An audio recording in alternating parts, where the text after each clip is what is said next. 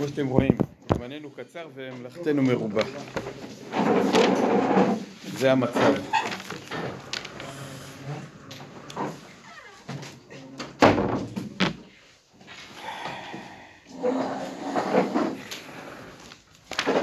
אני רוצה לסכם רק את הנושאים שעסקנו בהם בפעם שעברה ולהתקדם בסוגיה שלנו. אנחנו בפעם שעברה עסקנו, מה שראינו זה כך, ראינו שיש מחלוקת רבי דוד ורבי שמעון בכל התורה, ולאו דווקא בענייני שבת, בשאלת דבר שאינו מתכוון, לדעת רבי שמעון מותר לכתחילה, לדעת רבי יהודה הוכיחו הראשונים שזה אסור מהתורה, אם כי במקורות שמוזכרים דברי רבי יהודה לא כתוב שזה אסור מהתורה, כתוב שזה אסור, אף על פי שאינו מתכוון, אבל יש הוכחה מהסוגיה בקל"ג בשבת שרבי יהודה סבור שזה אסור מן התורה, קראו לגבי מילה בצרעת שהוצרכנו לפסוק, אף על פי שאינו מתכוון, אז אם כן, תודה. אז אם כן, לרבי יהודה העניין הוא אסור מהתורה. ראינו בסוגיה במסכת שבת כ"ט עמוד ב', גם במסכת כ"ה עמוד ב', דיון אצל רבותינו המוראים בשאלה מתי נחלקו רבי דוד ורבי שמעון, האם אה, דווקא כשהייתה לאדם אפשרות אחרת עושה רבי יהודה, או האם מה שמתיר רבי שמעון זה דווקא כשלא הייתה לו אפשרות אחרת לעשות את הפעולה המותרת באופן שלא יהיה כולל בכלל את האיסור. אז נחלקו בזה רבותינו המוראים, יש בזה שלוש דעות. אה, למעשה מה שנראה ממסקנת הסוגיה במסכת אה, שבת זה לא כל כך ברור, אבל הראשונים אה, כמו הרמב"ן ועוד הוכיחו שרבי דוד ורבי שמעון נחלקו בשני המצבים, זאת אומרת גם כשאפשר וגם כשאי אפשר, בכל מקרה רבי שמעון מתיר ורבי יהודה אוסר, בפשטות גם נראה שהוא מחייב. רמב"ן איפה? רמב"ן בשבת כ"ט אצלנו, בסוגיה בכ"ט עמוד ב', שם הוא רוצה להראות מהמשנה מסורת אחרות, שברור שגם כשאי אפשר רבי יהודה, רבי יהודה אוסר. כן, פשוט גם נראה שמחייב. טוב, הלאה. אה, אמרנו שהמציאות הזאת שנקראת דבר שהוא מתכוון מבחינת המציאות, מדובר במצב שיש רק היתכנות שהתוצאה שהיא האיסור תתרחש, אין ודאות שהיא תתרחש, אז רק היתכנות שהיא תתרחש. אה, ובזה, במצב הזה נחלקו רבי דוד ורבי שמעון. אנחנו התייחסנו לשאלה שלא נידונה במפורש, אבל ככה הוכחנו מתוך הסוגיה, שבפשטות ביחס של האדם אל התוצאה האסורה, במידה שהיא תיווצר, יש לנו שלוש אפשרויות מציאותיות, או שניחא לו בתוצאה הזאת, שלא אכפת לו ממנה, או שזה מזיק לו. הראינו מהסוגיה בדף ק"ג עמוד א', ששם הגמרא אומרת שבפסיק רשא, שמודה רבי שמעון, זה דווקא בפסיק רשא דניחא לי, אבל אם לא אכפת לי, אז בזה הדין הוא שונה. ותכף אנחנו ניכנס היום לדיון הזה יותר לעומק, אבל מכל מקום, מפורש שמה שאנחנו אומרים מודה רבי שמעון פסיק רשא ולא ימות, זה הכוונה פסיק רשא דניחא לי. אבל דווקא בפסיק רשא הוא מודה, אבל באינו מתכוון הוא לא מודה. זאת אומרת, אינו מתכוון וניחא לי, רבי שמעון מתיר. כלומר, גם במקרה שניחא לי בתוצאה, עדיין רבי שמעון יתיר. ככה דיברנו בפעם שעברה. ולעומת זאת, רבי יהודה שאוסר, פה היה לנו לבטים. האם זה דווקא בניחא לי או אפילו בלא אכפת לי. מה שראינו, שהמאירי אמר שבפסיק רשא דמזיק לי, הכוונה שהוא לא ניחא לא לי הכוונה שהוא לא רוצה את זה, בפסיק רשא אפילו רבי יהודה לא מחייב מהתורה. כך הוא אמר. אמר את זה בלשון הזו. אז מה שאפשר להוכיח מפה, שכשמזיק לי זה פחות חמור, כן? גם לרבי יהודה, כי ככה אנחנו רואים שאפילו בפסיק רשא זה ככה, אבל לא, לא כתוב במאירי במפורש שבאינו מתכוון דמזיק לי רבי יהודה מתיר. זאת אומרת, מה שברור מהמאירי שכבר פה לא יהיה איסור מהתורה, אליבא דרבי יהודה, כן? במזיק לי כבר לא יהיה איסור מהתורה. כי אמירי אומר שאפילו בפסיק רשת דמזיק לי, רבי יהודה לא אוסר מהתורה, קל וחומר באינו מתכוון במזיק לי שהוא לא יהיה אסור מהתורה. ככה אפשר להוכיח מהמאירי, זה לא מפורש בסוגיות הגמרא, הדיון הזה על איבא דרבי יהודה. מכל מקום, לענייננו, אז אנחנו הצבנו את המחלוקת בין רבי יהודה לבין רבי שמעון, כן, לכל הפחות בפס... בדבר שלא מתכוון אה, בניחא לי, מה יהיה בלא אכפת לי דרבי יהודה, גם לא ברור.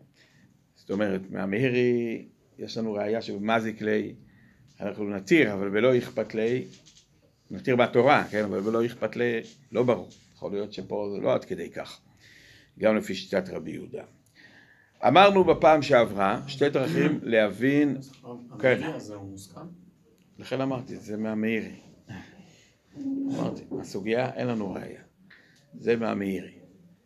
האם יסכימו למאירי ביחס לפסיק רישה? זה נראה לי חידוש. מה שהמאירי אומר, כי הראשונים צריכים להגיד את החילוק הזה במפורש. אבל uh, ביחס לפסיק רישה, אבל אנחנו מדברים על אינו מתכוון, פה יכול להיות שכן יוסכם שרבי יהודה באינו מתכוון ומזיק לי, זה תרתי, גם אינו מתכוון וגם מזיק לי. טוב, מכל מקום, לענייננו, אני רק מתמצא את מה שדיברנו פעם שעברה. אמרנו לנסות להבין מה סיבת היתר אליבא דרבי שמעון באינו מתכוון.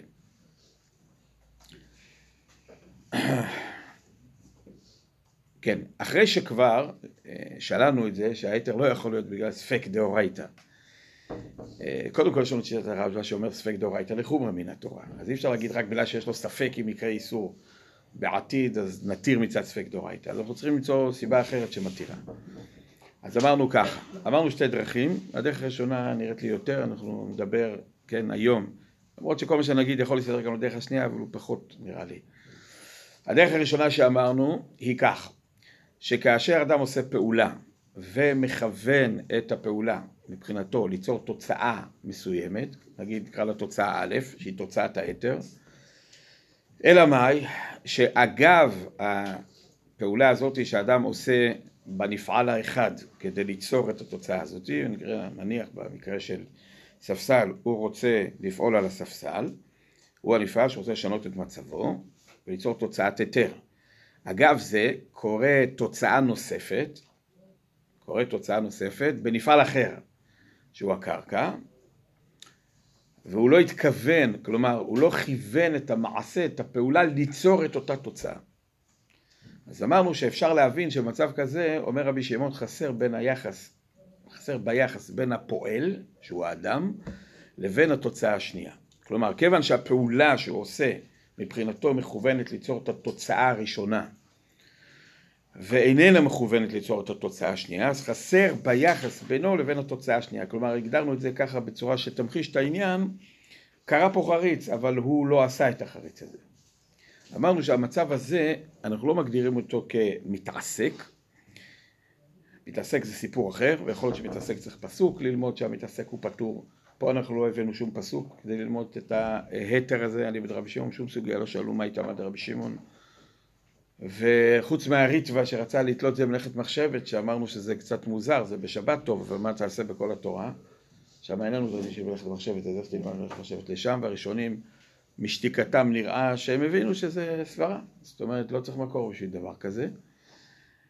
אז נמצא שזה היתר עוד יותר פשוט, גם מההיתר של גרמה וגם מההיתר של מתעסק, שם הוא צריכנו לפסוקים, פה אנחנו לא צריכים אפילו לפסוק. והסיבה היא, שבוא ניקח נניח את המתעסק כדי להמחיש. במתעסק אדם, מבחינת העשייה הטכנית, הוא פועל באותו נפעל, והוא זה שהפעולה שלו מבחינת המשמעות שלה במציאות היא יוצרת את התוצאה הזאת. הפעולה שלו אליבא דאמת מכוונת ליצור את התוצאה הזאת בנפעל. אלא מאי? הוא יש לו חוסר מודעות שהפעולה הזאת באותו נפעל תיצור את אותה תוצאה. זה נקרא מתעסק. פה זה לא ככה. זה יותר קל משם, אומר רבי שמעון. כמובן רבי יהודה אומר הפוך, אבל אומר רבי שמעון. רבי שמעון אומר, פה זה קל יותר. כיוון שפה הפעולה שלו מכוונת לתוך תוצאה אחת. הוא כן, הוא אקטיבי, הוא מכוון את הפעולה ליצור תוצאה אחת, אמנם זה יותר טוב ממתעסק, במובן הזה שהוא מודע לזה שיכולה להיות גם תוצאה שנייה שתיווצר אגב, בדרך אגב, אבל כיוון שהפעולה מבחינתו מכוונת ליצור רק את התוצאה הראשונה ולא את התוצאה, לא שולל, כן? אבל כי אפילו ניחא לזה נכון. אבל לא, היא לא מכוונת ליצור את התוצאה השנייה, אמרנו שהתוצאה השנייה היא כאילו קורית מאליה. כן, במובן הזה, זה השוני בין זה לבין המתעסק. כשמתעסק התוצאה לא קרתה מאליה, הוא עשה את זה, רק הוא לא היה מודע שהוא עושה את זה. מה שאין כן פה, זה כאילו התוצאה קורית מאליה, אומר רבי שמעון, ולכן הדבר הזה הוא מותר לכתחילה. אדם אין לו שום אחריות על דברים שקורים מאליו בסביבה שלו. כן, הוא פועל על ספסלים, ובסביבת הספסלים האלו שהוא פועל בהם נוצרים חריצים. אז מה יש לו אחריות על החריצים שנוצרו שלא על ידי פעולה מצידו? זה ההסבר הראשון שאמרנו, אנחנו הולכים עם ההסבר הזה, אמרנו יש עוד אפשרות, בשעת הדחק אם נצטרך להשתמש בו אז אולי נשתמש בו, אמרנו שיש אפשרות להגדיר פה הגדרות יותר מופשטות, זאת אומרת לומר שהחיסרון הוא לא מצד היחס בינו לבין התוצאה השנייה, אלא מצד שם הפעולה. זאת אומרת, העובדה שהאדם בחר לכוון את הפעולה לתוצאה הראשונה, אז שם הפעולה הוא על שם התוצאה הראשונה. זאת אומרת, נכון להגדיר לפי זה ככה, הוא עשה חריץ בקרקע, אבל הוא לא עשה חרישה. שם הפעולה, כלומר, הוא עשה גרירת ספסל שעשתה חריץ בקרקע, הוא לא עשה חרישה. וכיוון שכך, אז אין פה את שם הפעולה שהוא שם האיסור, ולכן אנחנו מתירים. זו האפשרות השנייה שאמרנו. הרב, יש בזה גם סברה או רק הגדרה? יש בזה נקודת מוצא שהמושג שנקרא שם הפעולה המשמעותי, אתה יכול להגיד שם הפעולה בעולם, או, כן, הוא מה שהתורה אסרה. אם העולם לא מגדירים כך את הפעולה, כי העולם מגדירים את הפעולה על פי מה שהיא מכוונת, אז uh, זה לא שם הפעולה. עכשיו לטעון שיש מושג שנקרא שם הפעולה והוא לא מתחשב רק בעשייה הטכנית, כן, בעצם אנחנו מוסיפים פה טענה ביחס לדינים של התורה. אנחנו בעצם אומרים שהתורה מתחשבת לא רק בשאלת העשייה, במובנים הטכניים, האם האדם עשה פעולה שיצרה תוצאה כזאת, כי לפי הדרך השנייה אנחנו רוצים לומר שהוא עשה פעולה שיצרה את התוצאה השנייה. זה לא כאילו קרה מאליו. אלא מה שאנחנו אומרים שהמושג שם הפעולה הוא משמעותי. עכשיו אני אמרתי פעם שעברה כבר, יכול להיות שבמושגים של חוק אנחנו כן יכולים להבין שאנחנו מתחשבים גם במושגים מהסוג הזה. זאת אומרת, מה שנקרא החוק היבש, הוא מתייחס להגדרות ולא תמיד אה, הוא כפוף למציאות הטכנית, יכול להיות. אני פחות אוהב את הסברה הזאת, יותר נראה לי כמו הדרך הראשונה, וכן אנחנו נמשיך כל הזמן בדרך הראשונה, למרות שכל מה שנאמר אני חושב שהוא לא סותר בעיקרון גם את הדרך השנייה, רק בדרך הזאת, גם הסברה הזאת שאנחנו עכשיו אומרים, היא פחות, פחות פשוטה בעיניי. אם כי צריך לזכור במה שאנחנו רואים עכשיו אנחנו קצת יותר מקרבים את רבי יהודה לרבי שמעון. כן, זאת אומרת, לפי האפשרות הראשונה, יוצא שרבי יהודה ורבי שמעון חולקים בשאלות של הגדרות, אה, נקרא לזה הגדרות טכניות. כן, רבי שמעון אומר זה כמו קורה מאליו, ורבי יהודה יגיד לא. ודאי שרבי יהודה אומר שאתה האדם שפעל את הפעולה, הוא יצר גם את התוצאה השנייה. כן, וזאת הגדרה במציאות. ועל זה טען רבי שמעון, זה לא נכון לומר. שהוא יצר את התוצאה השנייה, היא כאילו קרתה מאליו. זאת אומרת, כלומר, יש להם מחלוקת בתפיסת המציאות, כן? בוא נאמר ככה, זאת אומרת, אין ויכוח מה קרה. כן, כולם מבינים שהחריץ לא נוצר משמיים, הוא נוצר על ידי זה שהאדם הזה גרע. רק בשאלה האם זה מתייחס אליו עד לכדי להגדיר אותו כפועל את התוצאה השנייה או לא, זה המחלוקת בין רבי דוד ורבי שמעון לפי האפשרות הראשונה. לפי האפשרות השנייה, בנקודה הזאת, ביחס אליו, אין מחלוקת, כן, זאת במובן הזה אנחנו מצמצמים, יש מחלוקת בהגדרות מופשטות של החוק. כן, אז תבחרו כבר מה אתם מעדיפים, אבל אני יותר נוטה לאפשרות הראשונה, ככה נראה לי, אני דעתי, אבל בואו נתקדם. כל זה רבי שמעון, כן. זה לא ספק דאורייתא? לא? אחרי שזה מותר, כי אתה לא עשית, זה פשוט. כן? לא שייך פה ספק דאורייתא. אם אתה לא עשית כמו אפשרות ראשונה, או אם זה לא הפעולה, עשית, אבל עשית פעולה שהשם שלה זה גרירת ספסל ולא חרישה בשבת, אז זה מותר. כן. מותר לעשות גרירת ספסלים שיוצרת חריצים. כן, לפי האפשרות השנייה, כן? אז לכן זה מותר, לא שייך פה ספק דאורייתא בכלל. ומלכתחילה למה זה לא ספק דאורייתא? לא, כי אתה דן בכלל על דברים יותר בסיסיים. אתה דן האם עשייה באופן הזה נחשבת עשיית איסור. אם עשייה באופן הזה לא נחשבת עשיית איסור, זה מותר לכתחילה. בכל ספק דאורייתא, אדם עשה פעולה שהיא עשייה שיש ספק לנו האם היא עשיית איסור או לא. אבל ברור שהיא עשייה, רק הספק האם היא עשיית איסור או לא. פה ברור לנו שיש פה עשייה שהיא איננה עשיית איסור. אין לנו ספק בהגדרה של זה. ברור שיש פה עשייה שאיננה עשיית איסור. כיוון שכך, אז ממילא זה מותר לכתחילה לרבי שמעון. אנחנו בפעם שעברה חידדנו את זה, שגם אם אנחנו אומרים, וככה מוכח מהסוגיה, שרבי שמעון מתיר אפילו בניחלי, עדיין ניחלי זה לא אומר שהוא כיוון בדבר שלא מתכוון. זה לא אומר שהוא כיוון את הפעולה גם לתוצאה השנייה. העובדה שניחא לו לאדם זה לא אומר שכיוון את הפעולה לתוצאה השנייה, בוא נמחיש את זה. בוא נניח שהסיכוי שייווצר חרית זה, זה 20 אחוז, 80 אחוז לא ייווצר, 20 אחוז ייווצר, זה פחות או יותר הסיכויים. שואלים את אותו אדם, תגיד, לפני שהוא עושה, מה יהיה אם ייווצר חריץ? הוא אומר, אם ייווצר חריץ אני אהיה מאוד מרוצה. אבל אני ממחיש את זה ככה, הוא אומר לנו, תשמעו, אין שום סיכוי שייווצר חריץ, סיכוי מאוד קלוש שייווצר חריץ, אני כרגע מבחינתי, אני עושה גרירת ספסל, אם ייווצר חריץ, אני אהיה מאוד מרוצה. זאת אומרת, אני ממחיש את זה כך, כיוון שהסיכויים מבחינתו הם נמוכים, זה לא כרגע נכנס לשאלת הסיכויים, אני רק, זה בשביל ההמחשה, גם הסיכויים שייווצר חריץ זה 60 אחוז, או 80 אחוז, בהנחה שזה כבר לא פסיק רשת, כן, שזה עדיין לא פסיק רשת.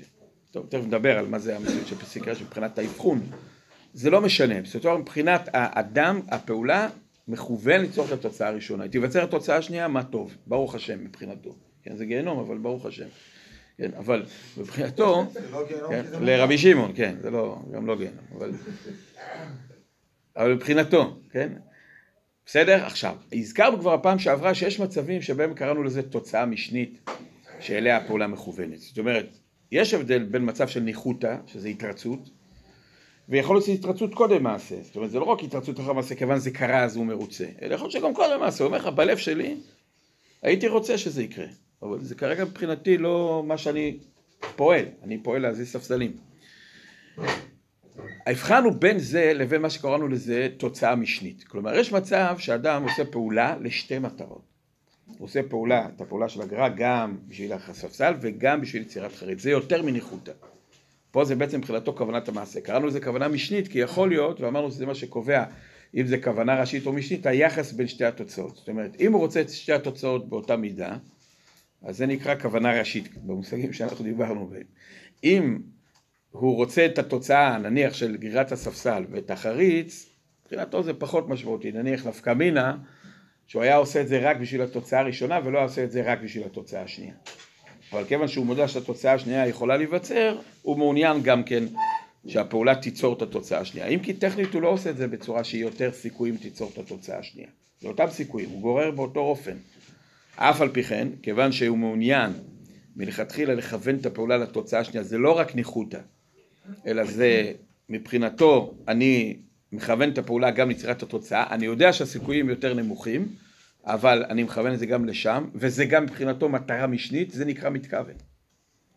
לא בזה אנחנו מדברים בניחלי. בניחלי אנחנו מדברים על משהו שהוא עדיין אינו מתכוון לתוצאה השנייה. בסדר? בואו נתקדם. כל זה רבי יהודה. כל זה רבי שמעון. רבי יהודה טוען שזה חייב, כלומר זה אסור מהתורה. כלומר, לפשט רבי יהודה, חסרונות שמנינו על איבד רבי שמעון לא קיימים. כלומר, רבי יהודה אומר, גם במצב של אינו מתכוון, כיוון שהוא מדע מלכתחילה, שהפעולה שהוא עושה עלולה, אפילו אם זה לא ועלי, עלולה ליצור את התוצאה השנייה, מבחינתנו, כיוון שהוא עשה את הפעולה, זה מתכוון לשתי התוצאות. ואולי אפילו בלא אכפת לי, לכל הפחות בניחא לי. נכון אמרנו, לכל הפחות רבי יהודה דיבר בניחא בוודאי לכל הפחות בזה, יכול להיות בלא אכפת לי. אני חושב שגם בלא אכפת לי לדעתי הוא דיבר, מאיפה זה נראה לי? מנזיר. הרי הגמרא במסכת נזיר שמה אומרת שהנזיר שנתלשו לו שערות, תוך כדי סירוק, או, כן, או תוך כדי חפיפה, סירוק זה גם רבי שמעון אסור, תוך כדי חפיפה, אז, או פספוס, אז הדין הוא שלפי רבי יהודה אסור לעשות את הפעולה של החפיפה הזאת, כיוון שייתכן שיתלשו שערות.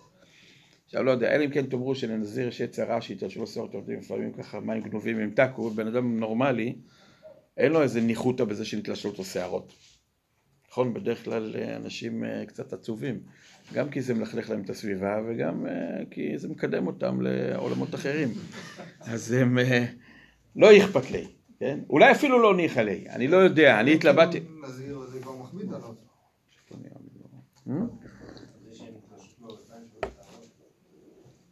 כן, לא, אבל אתה יכול להגיד שבדרך כלל הוא...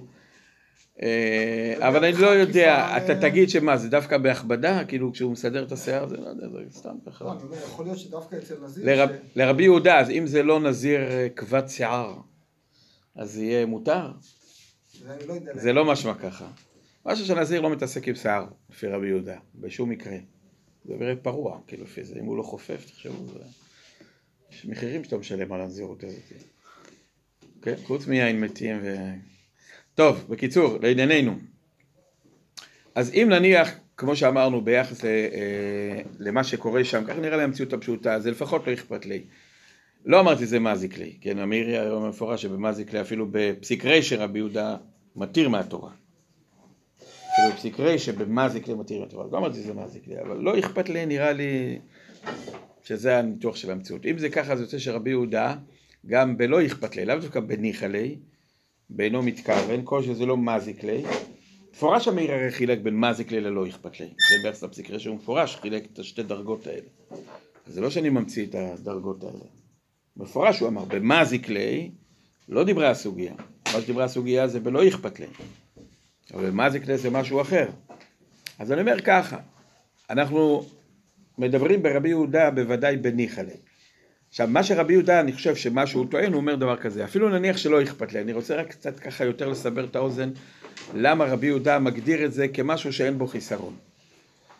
עכשיו, האם רבי יהודה טוען שכשאדם עושה את הפעולה ואינו מתכוון, אז לפי רבי יהודה הוא כאילו התכוון גם לתוצאה השנייה? ולא אכפת לי קשה מאוד להגיד, כאילו, בניחא לי, עוד איכשהו אתה יכול להגיד, כיוון שניחא לי, אז אפשר לומר שכשהוא עשה את הפעולה הוא גם כיוון לתוצאה השנייה. אבל אם מדובר גם בלא אכפת לי, כן, שגם בזה רבי יהודה, גם בזה רבי יהודה מחייב, דרך אגב, זו המשמעות הפשוטה, כשמציגים את המחלוקת הזאת בלי להציג חשבונות, כן, זאת אומרת, נניח שכשאומרים ביחס לחריץ שנוצר, מה, תמיד החריץ שנוצר ניחא לי? כלומר, המציאות הפשוטה היא תהיה שאם אדם, ככה אני חושב, בדרך כלל, עושה פעולה והוא יודע שייווצר חריץ ואף אחד עושה את הפעולה, אז בדרך כלל כנראה לא אכפת לו שייווצר החריץ, זה בדרך כלל המציאות הפשוטה. אני חושב שהקצוות, ניחא לי ומזיק לי, הם שני המצבים החריגים יותר. זאת אומרת, בדרך כלל אדם עושה פעולה והוא מודע מלכתחילה שייווצר תוצאה נוספת, אז בדרך כלל לא אכפת לו מהתוצאה הזאת. כן? ובזה אמר רבי יהודה שיש חיוב מהתורה. כן? כמו שאמרנו, שככה נראה גם המשנה הזאת במסכת נזיר. עכשיו, למה אני אומר את הדבר הזה? כי זה רק מחדד לנו את זה שוודאי רבי יהודה לא התכוון לטעון שכשאדם עושה את הפעולה באינו מתכוון, הוא מתכוון לשתי התוצאות. כאילו הוא חולק בניתוח של המציאות. והוא אומר, רבי שמעון אמר, מה פתאום, הוא מתכוון רק תוצאה אחת, התוצאה השנייה כאילו... ודאי שגם רבי יהודה מסכים שמבחינת מטרת הפעולה, כלומר, כוונת הפועל, כן, מטרת הפעולה מצד הפועל זה ליצור את התוצאה הראשונה, ונוסיף רק את התוצאה הראשונה. אומר רבי, אומר רבי יהודה, אבל סוף סוף אתה עשית את התוצאה השנייה. התוצאה השנייה לא נוצרה משמיים. התוצאה השנייה טכנית נוצרה מהעשייה שלך. משהו נחלק על רבי שמעון. רבי שמעון טען שכיוון שמטרת הפועל לא הייתה לתוצאה השנייה, אז אמרנו חסר ביחס בינו לבין התוצאה השנייה, זה כאילו קרה מאליו. על זה חלק רבי יהודה ואמר, זה לא קרה מאליו, כי במציאות אתה עשית את התוצאה השנייה. נכון שזה יחס שהוא קצת פחות מאשר כאשר אדם מכוון את הפעולה גם לתוצאה השנייה, מבחינת היחס בינו לבין התוצאה השנייה, יש פה פחות יחס אליו, אבל זה לא מגדיר שזה כאילו נעשה מאליו. זה לא מגדיר כאילו נעשה או לאפשרות השנייה, זה לא משנה את שם הפעולה, סוף סוף, הפעולה מבחינת המציאות יצרה גם את התוצאה השנייה. כן, זה מה שנחלק רבי יהודה. זאת אומרת, רבי יהודה לא בא וטען שכ... ש... שהאדם, כיוון שהוא מודע, אז הוא גם מתכוון לתוצאה השנייה. לא, הוא לא מתכוון, לא אכפת להם התוצאה השנייה. הוא מכוון את הפעולה רק לתוצאה הראשונה. אבל אף על פי כן, כיוון שסוף סוף הוא זה שעשה את התוצאה השנייה. היא לא קרתה פה בדרך נס. אז ממילא זה נקרא מעשה דידי, זה נקרא פעולה שלו, גם ביחס ליצירת התוצאה השנייה. אז הוא עשה פעולה שיוצרת שתי תוצאות. לאחת הוא התכוון, ולשנייה הוא עשה למרות שהוא לא התכוון. הוא פעל את התוצאה השנייה למרות שהוא לא התכוון. זה שיטת רבי יהודה. ואומר רבי יהודה, אין פה שיטת פטור. היית מודע, אתה לא מתעסק. רק שאלנו, למה לא נתיר מצד ספק דאורייתא לכולה לשיטת הרמב"ם? הרי קודם מעשה, יש לו ספק. האם התוצאה השנייה תיווצר. אז אמרנו שפה זה לא דומה למושג שנקרא ספק דאורייתא. למה? כי פה, בזמן שהוא עושה, והתוצאה של החריץ נוצרת, בזמן שהוא עושה והתוצאה של התוצאה של החריץ ניכרת, אין פה ספק שנוצר פה חריץ על ידי הפעולה שלו. לכן זה לא שייך פה לדיני הספקות. בדיני הספקות אנחנו מדברים על פעולה שבזמן שהיא נעשית, לפועל הפעולה אין שום ידיעה האם הפעולה כוללת איסור או לא. הוא מסופק אם כוללת איסור. לעומת זאת פה בזמן שהתוצאה של האיסור, כלומר בזמן שהפעולה שלו יוצרת את האיסור, האיסור ניכר. יכול להיות שיש לו בעיה טכנית, אין לו עיניים ברג... העיניים שלו לא, לא נמצאות למטה כדי לראות איך שהוא עושה את זה. כן, נמצא לו איזה מצלמה כזאת שיוצאת למטה שתעשי לו מול העיניים, אז הוא יראה בדיוק איך שכשהוא גורר, זה קורה. נכון שלפני שהוא עושה את הפעולה, הוא לא יכול לדעת שבזמן שהוא יגרור זה יקרה. אבל כשזה קורה תוך כדי הפעולה, זה דבר שהוא גלוי וידוע, זה לא דיני ספקות. אלא מאי? יש פה כן חידוש שהוא קשור להיתר או האיסור ליטול סיכונים.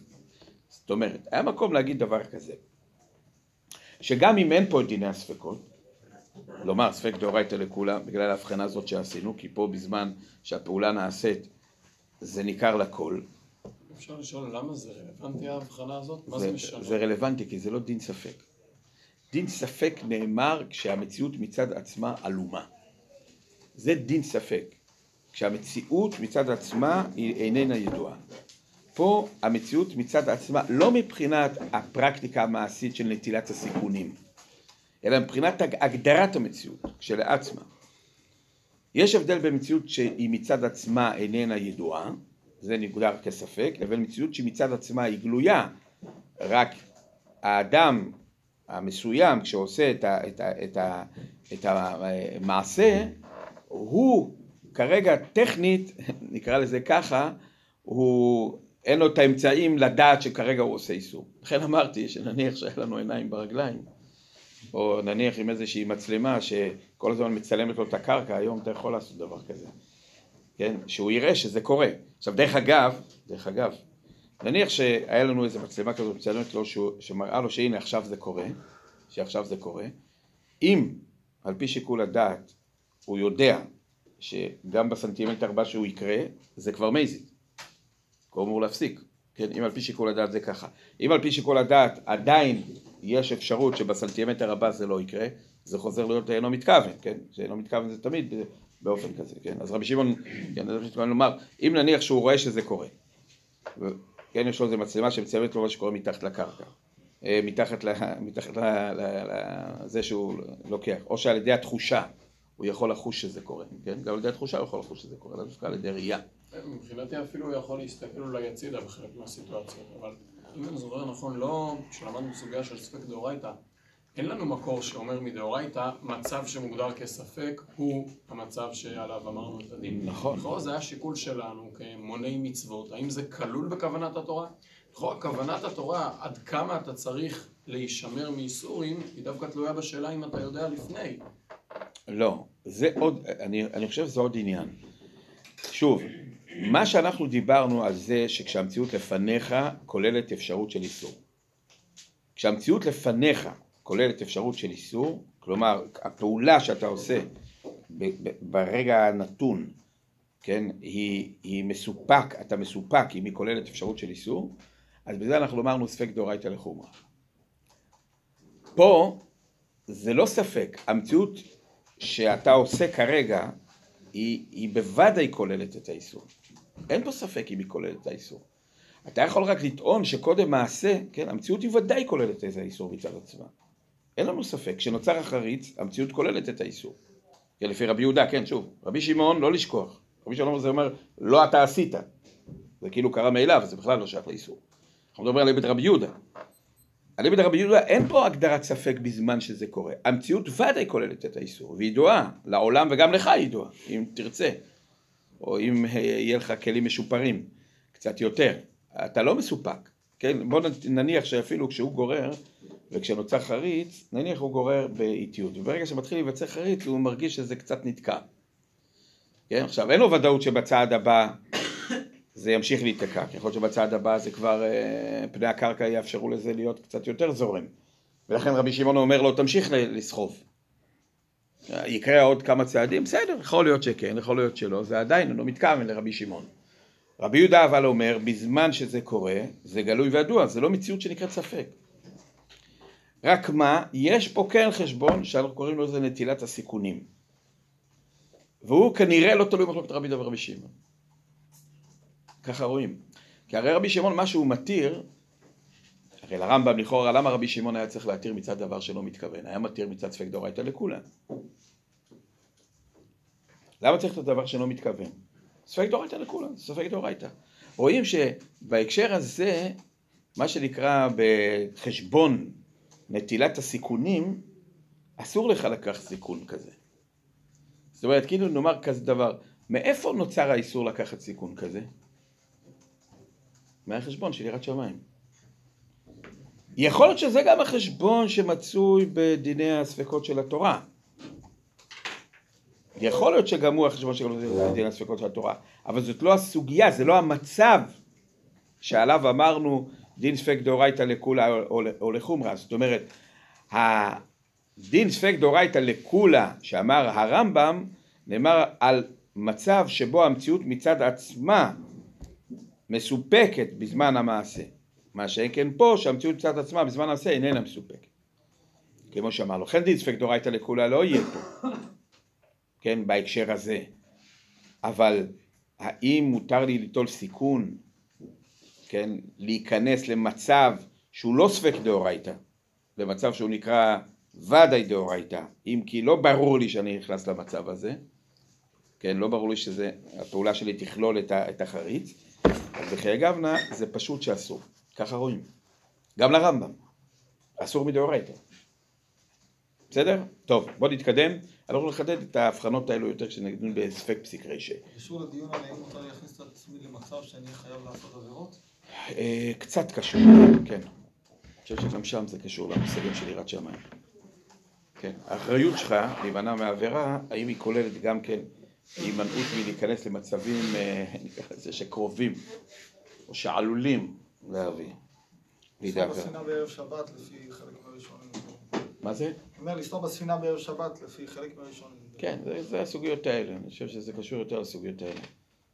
לא למושגי הספק, כן, שזה ספק במציאות עצמה. כן, למה אם יש לי ספק ואני יודע בטוח שהוא הולך להתברר, לא נגיד אותו דבר? מה זאת אומרת ספק בדבר? תן לי דוגמה. ספק חלב זה ספק שומן, החבר שלי יגיע עוד דקה ויגיד לי מה זה. נגיד כן. אותו דבר? מה, לפי הרמב"ם? אני חושב שהוא יגיד לך, אז זה לא ספק, לא תחכה. ב- בחשבון הזה שעכשיו אנחנו עושים, בחשבון של יראת שמיים, כן. זאת אומרת, אם אתה תתעקש לאכול את זה, אני לא יודע. יכול להיות ש... אני חושב שספק שעומד להתברר ממש במיידי, זה לא ספק. כמו לדוגמה, אתן לכם דוגמה. נניח קח את החתכת חלב, אתה יכול להפוך אותה, ואז אתה תדע לדעת אם היא חלב או שומן. פשוט תהפוך אותה ותראה. האם הרמב"ם יגיד, טוב, תשמע, זה... כרגע זה ככה, זה ספק. או שהאור בחדר אין אור, חדר חשוך. ועכשיו אתה רואה את החתיכה, אתה משש, אתה אומר, לא יודע איך חלב שומן, תדליק את האור. אם תגיד את זה בתור ספק דאורייתא, זאת אומרת, מה זאת אומרת, זה, זה המושג של דבר עומד להתברר. עכשיו שמה יכול להיות שזה אפילו יותר מהחשבון של היראת שמיים שאנחנו רואים עכשיו. זאת אומרת, עומד להתברר על ידי, כמו שאתה אומר, אם יבוא מישהו אחר וזה, זה יכול להיות רק החשבון של יראת שמיים.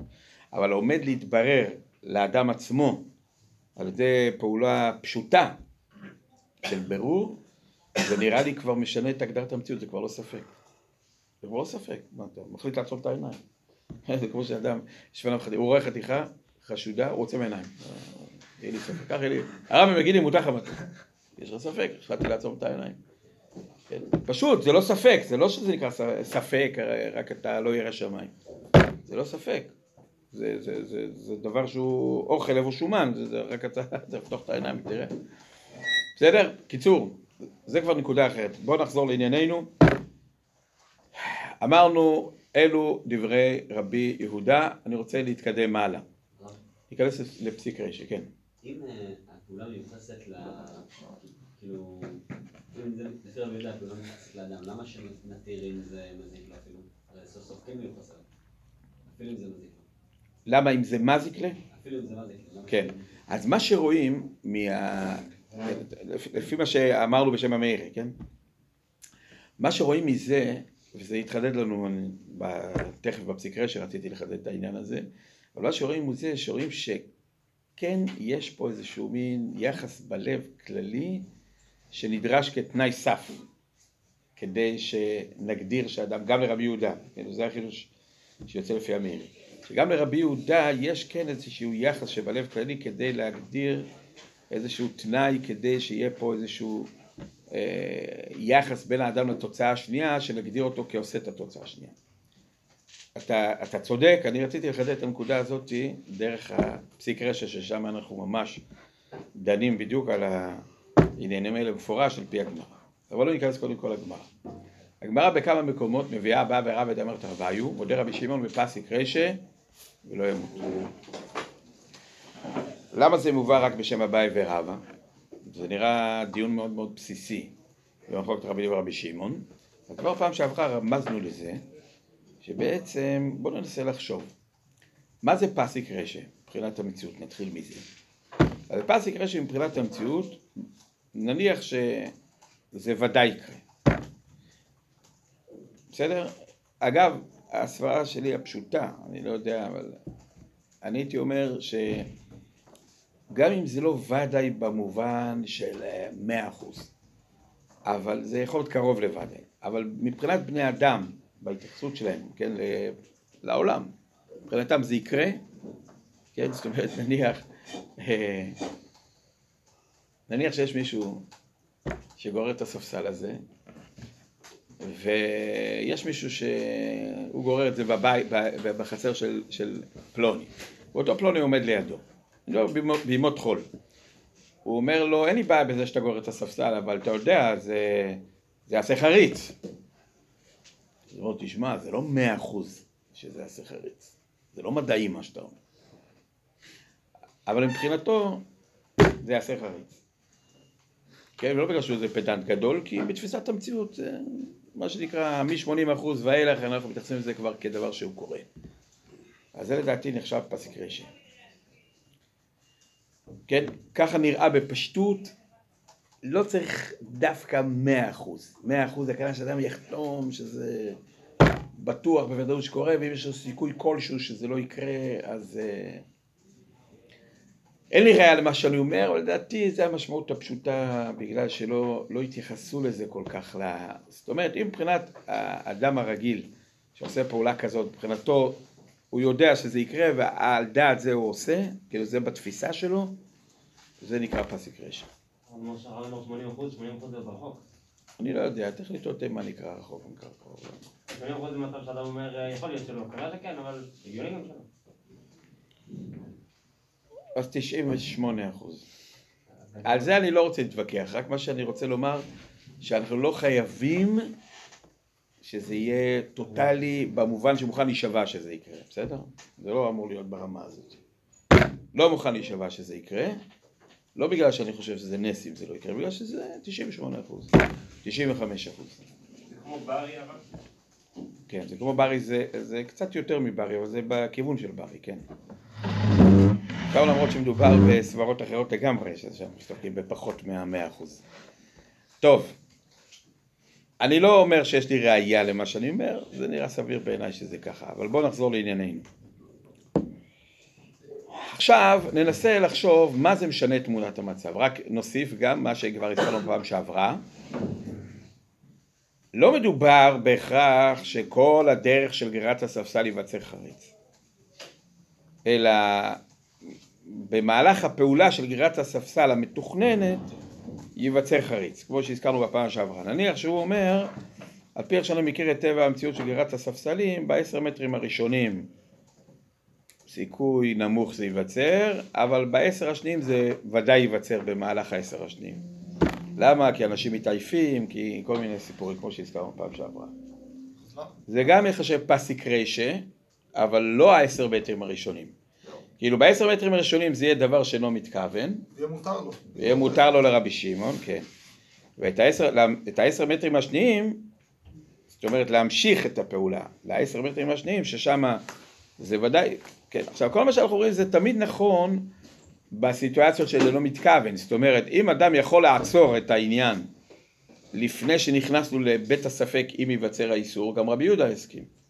ואם אדם יכול לעצור את העניין כשיש לנו ודאות שבתנועה הבאה ייווצר איסור, אז גם לרבי שמעון זה אסור, כי זה כבר פסיק רשת. כן? הוא, הוא על פי החשבונות שלו יודע שבתנועה הבאה ודאי ייווצר התוצאה האסורה. זה נקרא פסיק רשת. למרות שבמהלך הדרך עד לפה לא היה ברור לו, אבל מכאן זה ברור לו שבתנועה הבאה זה ייווצר. זה נקרא פסיק רשת. זה יהיה ככה בכל מצב, לא? גם מצב שאדם אמר, אולי חמש אחוז שזה יקרה, והוא התחיל לעזור שזה יגרור, אז במילימטר הבא שניות זה גם יהיה, אבל יכול להיות שאחרי זה לא. גם פה בכמה שניות האלה זה יהיה פסיק עכשיו? נכון, כן, לעצור? כן. למה לא- לא נותנים שם אחד לכל אין? שם אחד, ואם הוא מחליט לקרוא קילומטר, אז זה לא... זה נכון שמבחינת מה שנקרא נטילת הסיכונים, שהזכרנו מקודם, אז האדם עושה חשבון על כל מה, כי לפני שהוא עושה, אז הוא עושה חשבון על כל מה שעלול לקרות לו במהלך הדרך. רק מה שחידדנו זה שאם בצעד הבא אתה יודע שזה ודאי יקרה, זה פסיק רשע. אתה עושה, אתה הולך לעשות עוד תנועה אחת, וזה ודאי יקרה, זה יהיה פסיק רשע. אם זה ודאי לא יקרה, אז זה מותר לכתחילה, גם לרבי יהודה. כלומר, כשאתה יכול לעשות את העדכונים תוך כדי הפעולה, נניח שהמציאו מכשיר, שתוך כדי הפעולה הוא מתרה בך. אז אם אתה סומך על המכשיר הזה, ואפשר לסמוך עליו, אז זה יהיה מותר, גם לרבי, רבי, גם לרבי שמעון, כן? כי ברגע שזה ודאי יקרה, אז הוא יגיד לך, אל תעשה. ואתה יודע מראש שזה ודאי יקרה, זה כבר, כן? זה פסיק רשע. המצב המצב הקלאסי של שלא מתכוון של עבירת הסל, זה כאשר פשוט אה, תוך כדי אין מודעות. נכון. זה- נכון, בדיוק. ולכן אנחנו אמרנו, מבחינת נטילת הסיכונים, אז אם היינו מגדירים את זה כמעשה דידי, גם רבי שמעון היה עושה. כי זה לא הוויכוח, הוויכוח האם זה נקרא מעשה דידי. זה הוויכוח בין רבי לרבי שמעון. בסדר? בואו נתקדם. בפסיק רשע מודה רבי שמעון. עכשיו בואו נחשוב על הסברה שאמרנו. למה שבפסיק רשע יודע רבי שמעון?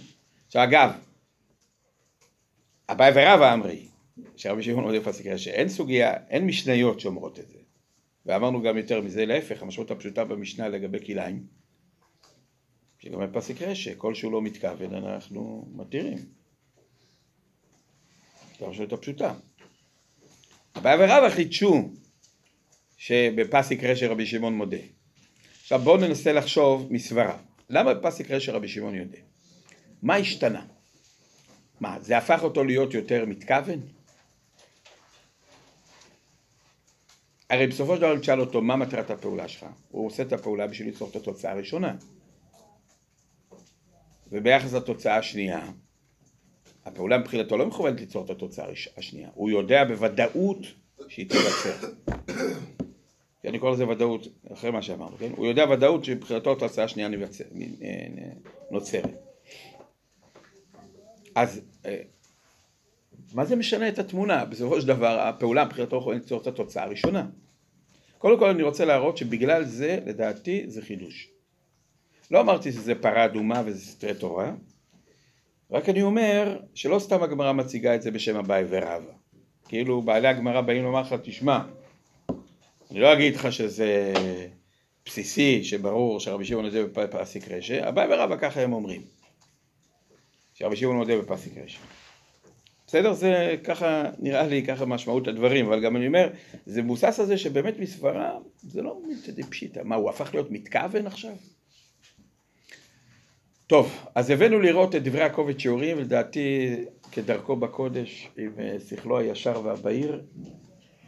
אני בדרך כלל כדברי קובץ שיעורים, אני לוקח אותו כמות שהוא. כמעט תמיד החשבונות שלו הם חשבונות כל כך פשוטים וישרים, זאת אומרת, וגם אם הוא נאלץ להיכנס לאיזה דוחק, אני לא ראיתי הברקות גדולות כדי ליישב את הדחוקים שלו. טוב, אבל בואו נתחיל. האפשרות הראשונה להבין שבאמת זה נחשב מתכוון. זאת אומרת, זה לא מתכוון גמור, אבל אם אמרנו שכשאינו מתכוון היה חסר ביחס, בין האדם לבין התוצאה השנייה, בין הפועל לבין התוצאה השנייה, בפסיק רשע כן קיים יחס. כלומר, העובדה שהוא מודע מראש שהתוצאה השנייה צריכה להיווצר, ואף על פי כן הוא עושה את המעשה, זה יוצר כן יחס בינו לבין התוצאה השנייה.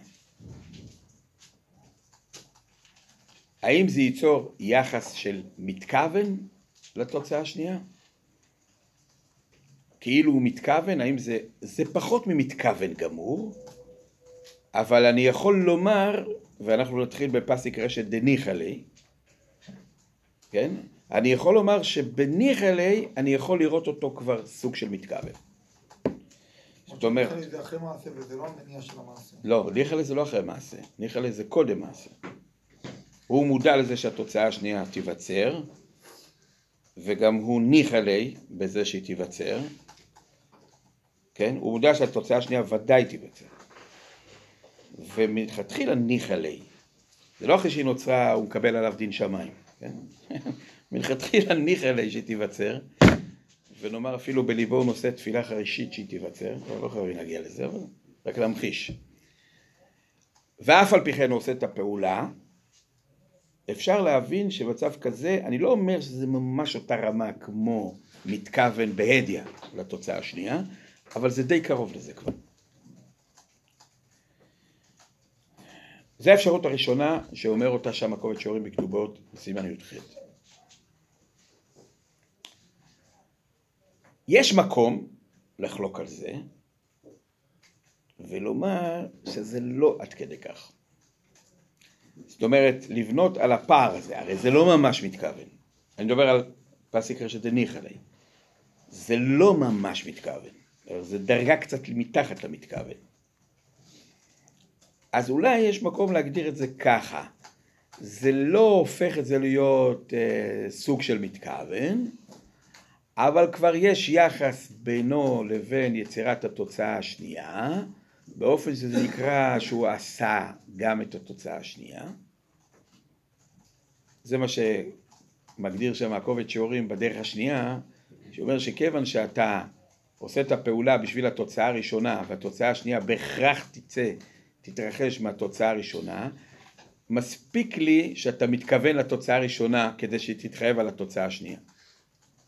זאת אומרת, בשונה מהדרך הראשונה שאנחנו רוצים לקחת את זה לסוג של מתכוון, פה יש לי, איך נגדיר את זה, מעין מתכוון, לא ממש מתכוון, כן? זה מין יחס כזה. יש קשר בינך לבין התוצאה השנייה. עשית גם את התוצאה השנייה. אם אמרנו שרבי שמעון פותר בגלל שלא עשית את התוצאה השנייה, פה זה כן עשית. איך עשית? הרי הפעולה מכוונת רק לתוצאה הראשונה. אבל הפעולה השנייה היא כמו, התוצאה השנייה היא כמו כלולה בתוצאה הראשונה. אז זה שאתה עושה פעולה עם תוצאה ראשית ויש תוצאה שנייה נגררת, אתה נקרא שעשית גם את התוצאה השנייה. אבל אני לא לוקח את זה לסוג של מתכוון. בסדר? אז בואו רק נראה את הדרגות. אני רוצה להגדיר ארבע דרגות כדי שיהיה לנו מול העיניים ברור. יש לנו מצב של מתכוון גמור. מתכוון גמור זה כמו שאמרנו, הפעולה מכוונת לשתי התוצאות בשווה. יש לנו כוונה משנית, כמו שקראנו לזה. כוונה משנית זה מתכוון בהדיא, אם כי התוצאה השנייה פחות חשובה מבחינתו מהתוצאה הראשונה. אמרנו, אם הוא היה צריך לבחור אחת מהן, הוא בוחר את הראשונה ולא את השנייה, אבל אף פי כן זה נקרא מתכוון. לא בזה אנחנו מדברים. בשני המצבים האלו שתיארנו, גם אם זה לא ודאי תיווצר התוצאה השנייה, אם היא נוצרה זה נקרא מתכוון, חייב גם רבי שמעון. בשני המצבים שאמרנו. מצב שלישי, שאדם, ואני עובר עכשיו לפסיק רשע, כן? שאדם עושה את הפעולה ומכוון אותה לתוצאה הראשונה, כן, הגד... כאילו דרגה שלישית, ופסיק רשע שתיווצר התוצאה השנייה, זה סוג של מתכוון. זה האפשרות הראשונה בהגדרה שנמצאת בקובץ שיעורים. כיוון שניחא לך בזה, ואתה מודע מראש, גם אתה רואה בפסיקה שזה ניחא, כן? ניחא לך בזה, ואתה מודע מראש שהתוצאה השנייה ודאי תיווצר, וניחא לך בה, יש פה משהו שהוא כאילו גרירת המחשבה להיות סוג של מתכוון. זו שאלה מציאותית או שאלה להיות לא, לא, זו שאלה של הגדרה. האם כבר זה כלול ברמה שאני קורא לה מתכוון? כן? זאת אומרת, המתכוון יש לו מנעד, כמו שאמרנו, נכון? עכשיו דירקנו את זה. יש את המתכוון הגמור לשתי התוצאות, יש את המתכוון לשתי התוצאות באופן שתוצאה שנייה האסורה היא תוצאה משנית, יש את המתכוון של האפשרות הראשונה בקובץ שיעורים בפסיק רשע, בניחלי, ויש את האפשרות השנייה בקובץ שיעורים. זאת אומרת, המתכוון לתוצאה הראשונה, כיוון שבהכרח הוא גורר את התוצאה השנייה, אז יש יחס גם אל התוצאה השנייה, אבל אני לא אגדיר את זה כמתכוון. כן, אפילו בניחותא, אפילו בניחלי, אני לא אגדיר את זה כמתכוון. אני אגיד שאין פה כבר סיבה לפתור אותך מצד אינו מתכוון, זה מספיק מיוחס אליך. זה ההגדרה לפי הדרך השנייה, כך שאני מבין בקובץ שיעורים.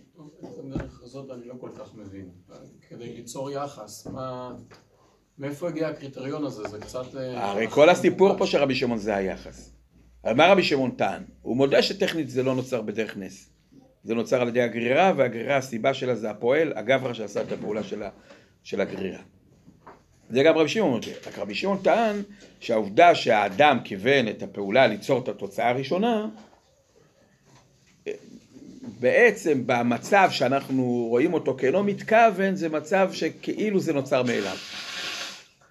הוא לא פעל את התוצאה השנייה, אלא אם כן הוא היה מכוון אליה, את הפעולה.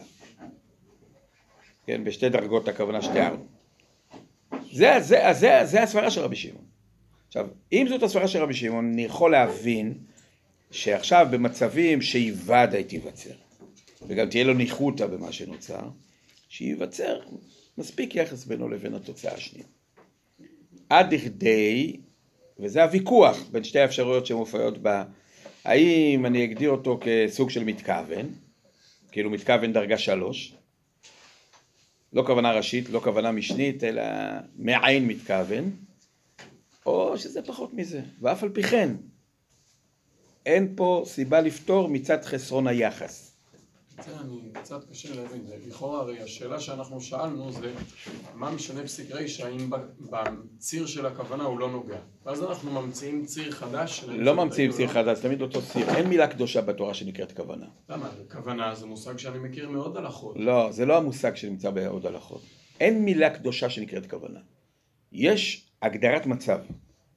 אומר רבי שמעון, ברגע שהמצב יהיה שהתוצאה השנייה של האיסור היא כאילו כמו קורית מאליה, מבחינת ההגדרה שלנו את המציאות, תפיסת המציאות שלנו, היא כמו קורית מאליה, אז האדם הזה יהיה אה, אה, פטור. כלומר, מהתורה זה מותר. זה מה שזה בוחן. המילה שהוא השתמש בה זה מתכוון או לא מתכוון. זה, זה בסדר, תמיד מילים הן באות לתאר מציאות. כן, אז לזה התכוון רבי שמעון. זה הנקודה במה שאמר רבי שמעון. שאלת היחס. אנחנו רק הבאנו, כן, ארבע דרגות שאפשר להתייחס למצבים שונים. אמרנו כוונה בעת אלה שתי המטרות השקולות, מטרה ראשית, מטרה משנית, כל זה בגדר מתכוון וזה פשוט. פסיק רישא זה עוד פחות משני אלה, גם לפי האפשרות הראשונה בקובץ שיעורים, לכן זה קצת חידוש. דניחלה, כן, אפילו פסיק רישא בתנאים הכי מצוינים. פסיק רישא דניחלה זה קצת פחות משני אלה, ולפי האפשרות השנייה, אפילו פסיק רשת ניחלה זה עוד פחות, כן?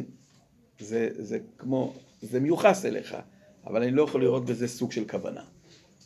אנחנו מתאמים כרגע מהאפשרות השנייה שהרב הביא לגבי שם הפעולה. לא, אתה יכול להגיד את זה גם פה. זאת אומרת שברגע שייווצר הזה, אז גם שם הפעולה ייקרא על שם זה. כן, לא... אני לא, לא ניחא לי בזה, לא ניחא לי. באיזה דרגה לא ניחא לי? לא ניחא לי. לא מזיק, אבל... לא אכפת לי, כן? טוב, בואו נתקדם הלאה. עד עכשיו זה פסיק רשת דניחלה, זה הבנו. בגמרא בק"ג עמוד א', שם מפורש בסוגיה, הגמרא שם שואלת על אדם שתולש עשבים בקרקע, הוא מתכוון אה, רק לנקות את הקרקע, רק... אה, אגב ניקוי הקרקע נתלשים העשבים, אז אומרת הגמרא, איך זה אפשרי, או לא משנה, יכול להיות שיש פה חרישה, יש כל מיני הסברים שם בסוגיה, מה בדיוק הוא עשה שם. עשה קצירה, עשה חרישה, אגב, משהו אחר. אז אומרת הגמרא, זה מותר כי זה אינו מתכוון, אבל אומרת הגמרא, הרי אביי ורב דמת אביי הוא מודה רבי שמעון פסיק רשע ולא ימות, תרץ לגמרא, דוד באר דחברי. זאת אומרת, הגמרא שאומרת חילוק בין אם הוא עשה את הפעולה הזאת בקרקע שלו או בקרקע של אחר. אמרו כל הראשונים, מה ההבדל בין קרקע של אחר וקרקע שלו? מה ההבדל? מה, מותר לבשל במטבח של השכן? למה שיהיה הבדל בין זה לבין זה? אז אמרו שההבדל הוא ביחס של האדם הפועל אל התוצאה של השנייה, אל התוצאה של האיסו, התוצאה השנייה. שבעביד בערבא דידי ניחא ליה, בערבא דחברי לה אכפת ליה. מבחינת תוך המציאות זה נראה ממש לה אכפת ליה, כן, זה לא מזיק ליה. מה אכפת לו שיהיה לחבר שלו, כן, זה שונאו. אבל אה, זה לה אכפת ליה. טוב, רואים שבמצב כזה של פסיק רשע, שהיחס של האדם זה לה אכפת לי, גם כשמקדימים את השיעור הם אה, זה. טוב, אה, זה היה בשיעור הראשון שלנו שקט, זה היה בשיעור השני שלנו. למה הרב, מה? למה מגדיר את זה כאילו אכפת לי ולא כאילו ניחא לא, כי- זה לא מזיק לי. זה לא מזיק לי, הפוך. רואים מהגמרא שהפעולה הזאת היא מועילה. נכון? כי אם הוא היה עושה בערא דידי, זה היה אסור. אז היא מועילה לקרקע בפשטות. אז מה, בגלל שזה החבר שלו, אז, אז פתאום זה מזיק לו שזה מועיל לקרקע של החבר שלו? יותר צריך לומר שהכוונה היא לא אכפת לי. מה, לא אכפת? לא לי. לא, לא חבר ישראל, מה? לא אכפת לי, כן יהיה, לא יהיה, מה מעניין אותו, זה לא שלו, זה לא אחריות שלו. טוב, בסדר? בואו נתקדם. עכשיו השאלה, למה, מה, מה, מה הגמרא רוצה לומר? הגמרא בעצם סתומה, כי הגמרא, רק מה שהיא אומרת, עביד בר דחברי, לכן זה לא אסור, ברור שהגמרא מתכוון לומר שלרבי שמעון זה לא אסור מהתורה. זה לפחות מה שהיא אומרת. אבל האם זה אסור מדרבנן? בעביד בארץ דחברי, האם זה נאסר מדרבנן? מהתורה זה לא אסור, אבל מדרבנן זה אסור? לא כתוב בסוגיה. עכשיו, כדי לענות על השאלה הזאת, אנחנו צריכים לחשוב, נכון? אין לנו ברירה, מה לעשות? יהודים צריכים לחשוב כל הזמן. אז בואו בוא נחשוב. באפשרות הראשונה אמרנו שמה שעומד ביסוד האיסו, ביסוד החיוב בפסיק רשע, זה שאני רואה את האדם כאילו הוא מתכוון. נכון? אמרנו, זה סוג של כוונה. סוג של כוונה. האם גם בלא אכפת לי אפשר לראות אותו כאילו הוא מתכוון? זה נראה לי מוגזם כבר. זאת אומרת, לבוא ולומר, כן, שגם בלא אכפת לי, בניחא לי, אני יכול להבין. כיוון שהוא יודע מלכתחילה שהתוצאה השנייה ודאי תיווצר. וניחא לא בא, אז אני יכול להבין שבנסיבות האלה יש פה סוג של מתכוון, כאילו יש לו איזה מין כוונה קלושה גם לתוצאה השנייה. לא בהדיא, זו כוונה קלושה, אפשר לראות איזה סוג של כוונה. אבל בלא אכפת להם מהתוצאה השנייה. לא, הוא אדיש לחלוטין מהתוצאה השנייה. איך אפשר להגיד שהמעשה מבחינתו מכוון גם לתוצאה השנייה באיזושהי רמה של כוונה? למה זה כל כך נורא? לא, רגע נסביר. אם הבנו שכדי לחייב בפסיק רשע אני צריך להגיע לסוג של כוונה, אם הבנו שכדי לחייב בפסיק רשע לא ויתרנו על הכוונה וחיפשנו יחס כלשהו, אלא אנחנו צריכים להגיע לסוג של כוונה כדי להגדיר שיש פה יחס מספיק, גם אם זה לא הכוונות האופטימליות, אבל זה סוג של כוונה, צד מסוים של כוונה, בפסיק רשת לא אכפת לי זה לא מתקיים. אני לא טוען שבפסיק רשת לא אכפת לי יש אותו חסרון יחס כמו באינו מתכוון, זה לא מה שאני טוען. אני אומר שבפסיק רשת דלא אכפת לי, אני לא יכול לראות את זה כסוג של כוונה. בנסיבות כאלה. בגלל מה שאמרנו, שמה שיכול ליצור פה איזושהי משמעות של כוונה, זה הוודאות שהתוצאה השנייה תיווצר, והניחותא. במצב הזה שיש לו גם ניחותא וגם ודאות שתיווצר, אני יכול להבין שיש פה איזה מין כוונה קלושה, כן, זה המצטבר פה, כוונה קלושה גם לתוצאה השנייה. שנייה רגע, אני יודע מה אתה רוצה לשאול. יש יחס, אבל יש יחס. אני לא מכחיש את היחס לתוצאה השנייה, אבל לא מצאנו בשום מקום בש"ס שיחס בלי סוג של כוונה מספיק על ידי רבי שמעון. גם אביי ורבא שחידשו את החידוש שהם חידשו, הם דיברו על רמה מסוימת שאני יכול לקרוא לה כוונה. לא בגלל השם כוונה, על איכות, במושגי היחס, על איכות יחס של 80 אחוז. הם לא היו מוכנים, לא מצאנו בפחות מזה. וכל מה שהוא פחות מאיכות היחס הזאת, כן, אם נגיד, כדי לסבר את האוזן, נניח שכוונה באדיה לשתי המטרות השקולות, זה יחס של 100 אחוז, בסדר? מטרה משנית זה 90 אחוז. זה מתכוון. פסיק רשת דניחא ליה זה 80 אחוז, גם זה אפשר להכניס אותו, מבחינת איכות היחס. פסיק רשת דלא אכפת לי, זה כבר 79 אחוז. אני אומר את זה בכוונה שלא תתווכחו איתי כרגע. זה כבר לא מספיק, זה פחות מדי. לא מצאנו, אלא כך הבין את הסוגיה הערוך.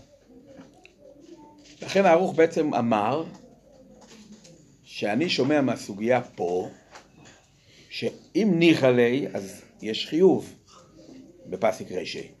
כל שהוא לא ניחא ליה, גם אם הוא לא אכפת לי, אז אנחנו כבר בפחות מזה. עכשיו כמובן הערוך הוכיח את דבריו מכל מיני מצבים בגמרא, ששם רואים שיש פסיק רישי, זה לא אכפת לי וזה מותר לכתחילה לבן רבי שמעון. בסדר? כי הסוגיה בק"ג לא אומרת את זה במפורש. סוגיה בק"ג אומרת שלא יהיה חיוב בארץ דחברי. מה כן לא כתוב במפורש. לפי סוגיות אחרות הוא מכריע שזה ככה. אבל זו סברתו. כן, ככה הוא. זה החשבון שגם עושה אותו הקובץ שיעורים. אבל אם נסביר בפסיק רישה, גם בניחא ליה, שזה לא סוג של כוונה, זה לא כוונה, גם פסיק רישה, זה ניחותא. זה ניחותא. זאת אומרת, רואים שכבר אנחנו נכנסים לשטח ה... איך להגדיר אותו? לשטח האפור הזה, שכבר אין בו כוונה, זה לא סוג של כוונה, ואנחנו מחפשים יחס. אז כבר לא אכפת לי, הוא גם כן יכול להיות מספיק יחס. כן, הרי אתה לא צריך סוג של כוונה. זאת אומרת, אם אני אצריך סוג של כוונה, אז, אז הניחא לי, אני יכול להבין איך הוא מייצר כוונה. איך הוא יוצר סוג של כוונה. ולא אכפת לי לא ייצור את הסוג של הכוונה. אז אין ויכוח בין... אה, זה פשוט, שזה מבחינת ניתוח המציאות. רק השאלה, כשמודה רבי שמעון בפסיק רשע, האם בעצם הוא לעולם יצריך סוג של כוונה, או שהוא יהיה מוכן גם לוותר על הכוונה, אם ייווצר איכות מסוימת של יחס. ואם זה ככה, אז יש מקום לדון גם על הלא אכפת לי. כן? כי אני לא צריך בניחא לי את, את הכוונה שיוצאת מהניחא לי, כי אין צורך בכוונה, כי גם בניחא לי לא יוצאת כוונה. אז אולי גם בלא אכפת לי, יהיה מספיק יחס. זה באופן פשוט, אבל- אם יש, שנייה, אם יש מספיק יחס, אז זה פסיק רשע שרבי שמעון מודה. רגע, שנייה, זה דאורייתא? ודאי דאורייתא.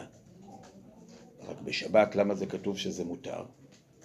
כי זה מלאכה שנצחה לגופה סוף סוף. נכנסנו לסיפור אחר. לא לסיפור העיינו מתכוון בפסיק רשע. זאת אומרת, בכל התורה יהיה חייב. זאת אומרת, זה נקרא עשייה דידי, זה נקרא פעולה דידי. אין פה חסרון יחס. זאת אומרת, לפי ההבנה הזאתי, כשרבי שמעון מודה בפסיק רשע, רבי שמעון לא הצריך רק כוונה. מה שהתחדש במודה רבי שמעון פסיק רשע, ואפילו בניחא ליה, זה לא שגם, זה לא שרבי שמעון מצריך, ש- שניחא ליה נקרא כוונה.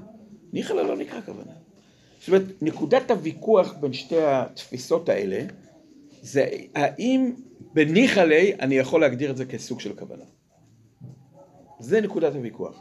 זה שאלה של שיקול דעת. כן? כלומר, הדרך, סוג של כוונה, כוונה זה... סוג של כוונה, כוונה, כן? הפירוש. הפירוש של מה שאנחנו אומרים, זה בעצם אומר שזה כבר רמה אחרת. זאת אומרת, יחס ברמה הזאתי זה כבר סוג של כוונה. זה לא רק מילים. כן, הפער בין מתכוון לאינו מתכוון, יש בו קפיצה מסוימת. כן, למתכוון. עכשיו, אם יטען הטוען שבפסיק רשע, שהוא יודע מראש שזה הוועדה ייווצר, וניחא ליה, אז בעצם יש פה משמעות של כוונה, סוג של כוונה, אז, אז, זה הניתוח של המציאות, אז, אז בזה דיברו אביי ורב. שוב, שוב, יכול להיות שלא היינו אומרים את זה מסברה שלנו בתור ראשונים, אבל ככה הבינו האמוראים את אביי ורב. כך הבין הערוך. התוספות הבינו, לא, שגם אביי ורבא ויתרו כבר על ה... כלומר, כשהם אמרו שמות רב שם פסיק רשע, בעצם ויתרנו. זה לעולם לא יהיה. גם בפסיק רשע זה ניחא זה לא יהיה סוג של כוונה, זה לא כוונה. זה יחס.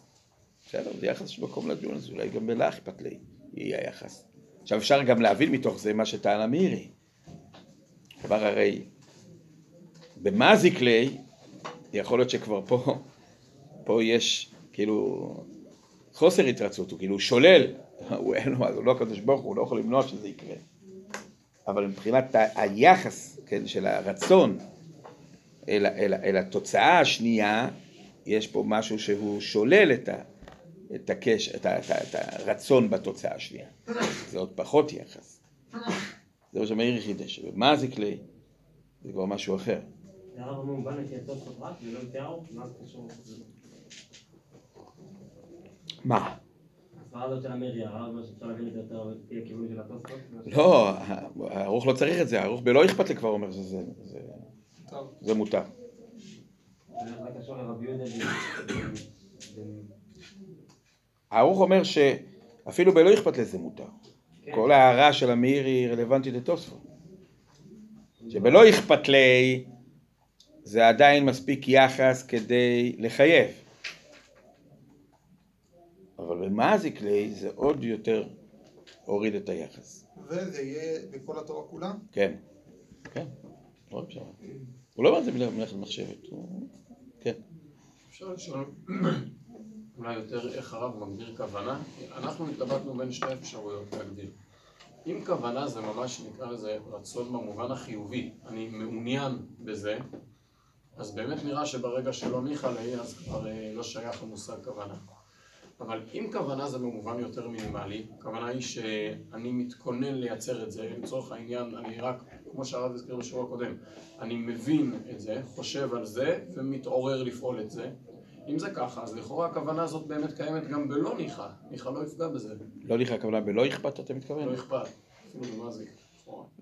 לא. אם אני יודע שהתוצאה הזאת בוודאי תקרה, לא. אני בכל זאת מתעורר לפעול גם אותה. זה לא קשור. השאלה, אני חושב שבאופן כללי המושג כוונה הוא מתייחס למחשבה, לשכל, לא לרצון. המושג ניחא או לא ניחא מתייחס ליחס ברצון.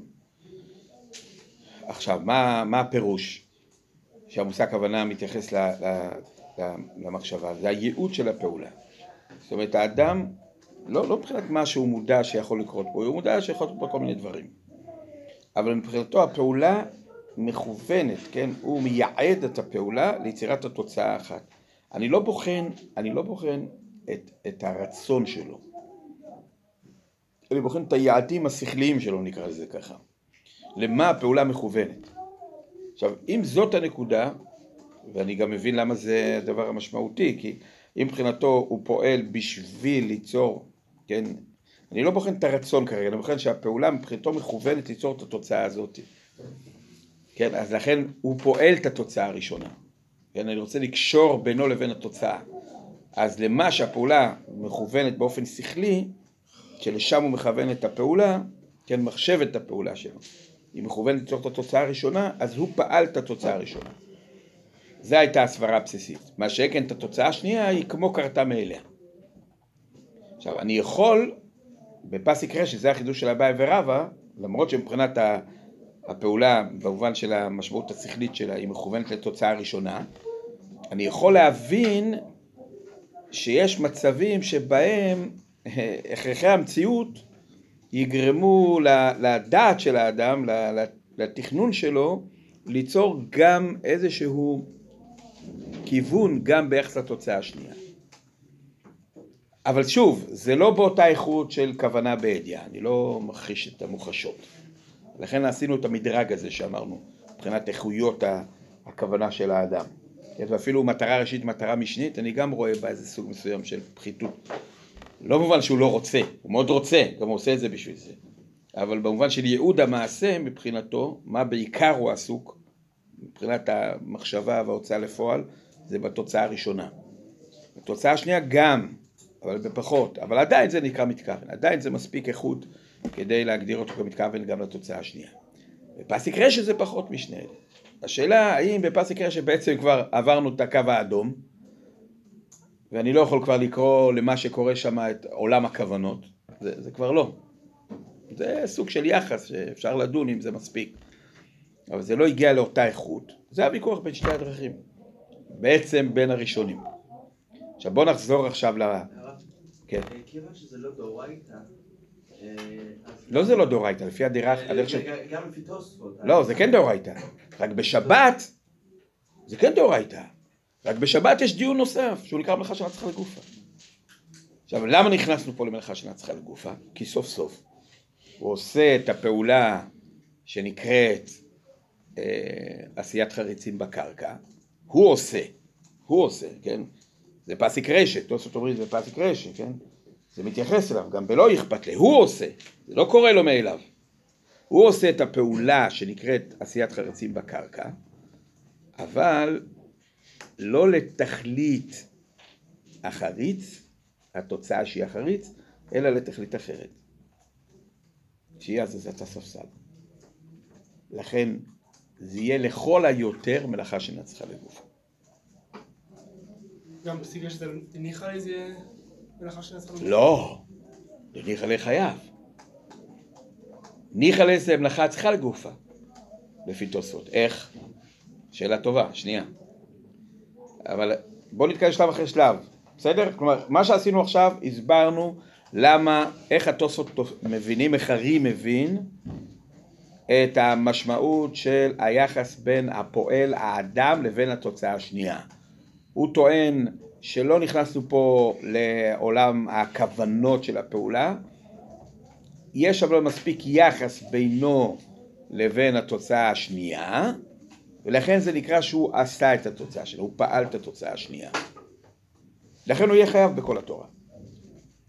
אבל בשבת יש לנו הלכה אחרת, הלכה של מלאכה של הצחר גופה, שההלכה הזאת אומרת שגם אם אדם עשה בהדיא אפילו את הפעולה שהיא המלאכה, אבל מטרתו הייתה לתוצאה שהיא איננה גופה של המלאכה, אז יש פטור על איבד רבי שמעון. לדוגמה, דוגמה, אם הרמב"ם יסבור כמו תוספות בניתוח של פסיק רשת דלא אכפת לי, בניתוח של פסיק רשת דלא אכפת לי, הוא יחייב גם בשבת.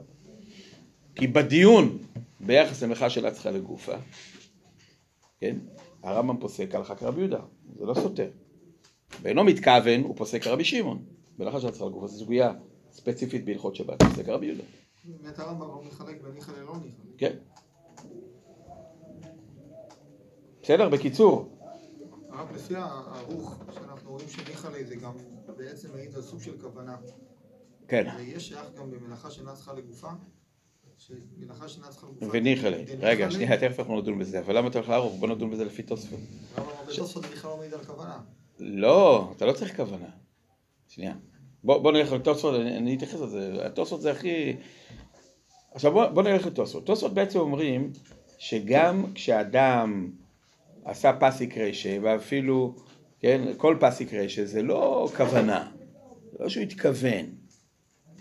כן, גם בניחלה זה לא שהוא התכוון לתוצאה השנייה, זה, זה פחות מזה. ולכן גם בלא אכפת לי, זה מספיק יחס. אם זה כך, אז למה בשבת אני שואל, בפסיק רשת דניחא לי, יהיה בזה חיוב? הרי זה עדיין לך שאינה צריכה לגופה. הרי זה עדיין מלאכה שאינה צריכה לגופה. הרי תוספות לא אמרו שמבחינת האדם, כשזה פסיק רשע, הוא מתכוון לתוצאה השנייה, זה סוג של כוונה לתוצאה השנייה. הכוונה לעולם היא לתוצאה הראשונה. רק התוצאה השנייה נגררת מהתוצא, מה, מה, מהפעולה, כיוון שהיא בהכרח תיגרר, אז די לי בזה כדי שיהיה לך יחס כדי לחייב אותך למה, על מה שקורה בתוצאה השנייה. אבל יש לו רק ניחותא ביחס לתוצאה השנייה. תוספות לא מוכנים להעלות את זה עוד דרגה ולהגיד שהפעולה גם מכוונת לתוצאה השנייה. זה רק ניחותא. אבל זה מלאכה שאינה צריכה לגופה. אז איך אנחנו... האופן הפשוט לומר בתוספות, שהוא סבור, שמלאכה שאינה צריכה לגופה וניחא לי, אין חיסרון של מלאכה שאינה צריכה לגופה.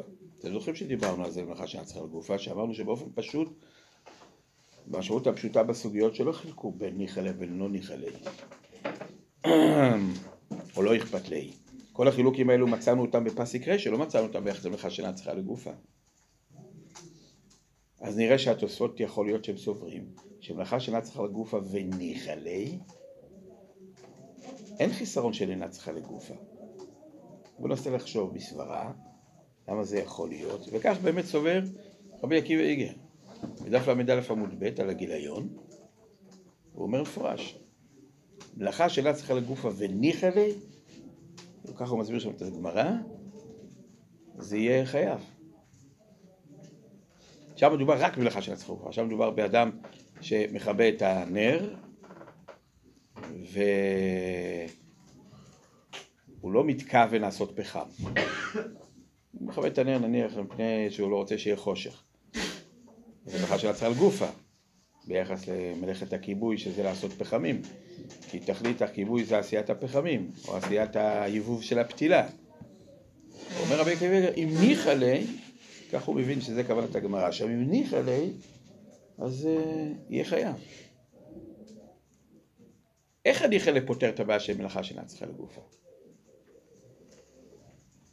פה אנחנו נדרשים להיכנס לסוגיה שאנחנו רוצים להתייחס אליה תכף, והיא היחס בין מלאכה שאינה צריכה לגופה לפסיק רשע. האם מלאכה שאינה צריכה לגופה ופסיק רשע זה אותו דבר?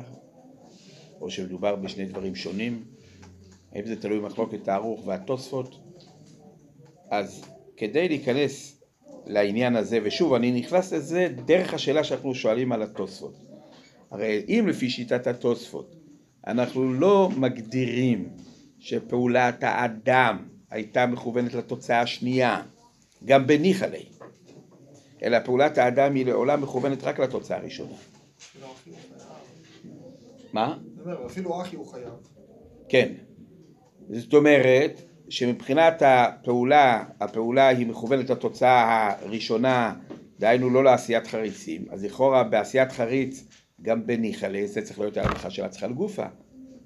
אז לכאורה מתוספות רואים שמלאכה שאינה צריכה לגופה, בניחא חייב. אבל אני אומר, הנקודה הזאת, מה קורה במלאכה שאינה צריכה לגופה וניחא אני חושב שהיא מצריכה אותנו להיכנס לדיון נוסף, והוא, אני קורא לזה היחס במלאכה שאינה צריכה לגופה לפסיק רשע. בסדר? אני לא אומר בתוספות, אני אומר לכאורה נצטרך לומר ככה, תכף נראה שלא מוכרחים, אבל בשביל זה צריך קצת להבין כמה דברים. אני רוצה להיכנס למלאכה צריכה לגופה. מלאכה צריכה לגופה, מה שאנחנו יודעים, שמדובר באדם שעושה את הפעולה, באותו נפעל, באותו נפעל, שאליו מתייחסת המלאכה, רק הוא מכוון, הוא מטרת הפעולה מבחינתו, זה לא לא מתכוון, זה מתכוון גמור. רק מטרת הפעולה מבחינתו זה התוצאה, כן, יש כמה תוצאות שקורות פה במציאות. מטרת הפעולה מבחינתו זה התוצאה שהיא איננה גופה של המלאכה, אינה תכלית המלאכה, קוראים לזה גופה של המלאכה. איך נקבע גופה של המלאכה? מחלוקת הרמב"ם ותוספות. כן, זה מלאכה של הצלחת גופה. בזה רבי שמעון מתיר מהתורה, אוסר מדרבנן, ורבי יהודה מחייב מהתורה. יש נפעל אחד בהכרח במלאכה שנעשתה בגופה? כן, זה כל הדוגמאות שאנחנו מכירים. כשאני אומר חופר אדם גומה ואני לא צריך לדעת הפרה, אי אפשר להסתכל על ה... אני מתייחס לעפר ונוצרת תוצאה באדמה. תכף אנחנו? תכף אנחנו נדון בזה. מתי אני מגדיר שיש פה שני נפעלים או לא. אבל רק אם תשימו לב, ברור שבספסל ובחריץ זה שני נפעלים. ברור שבספסל ובחריץ זה שני נפעלים.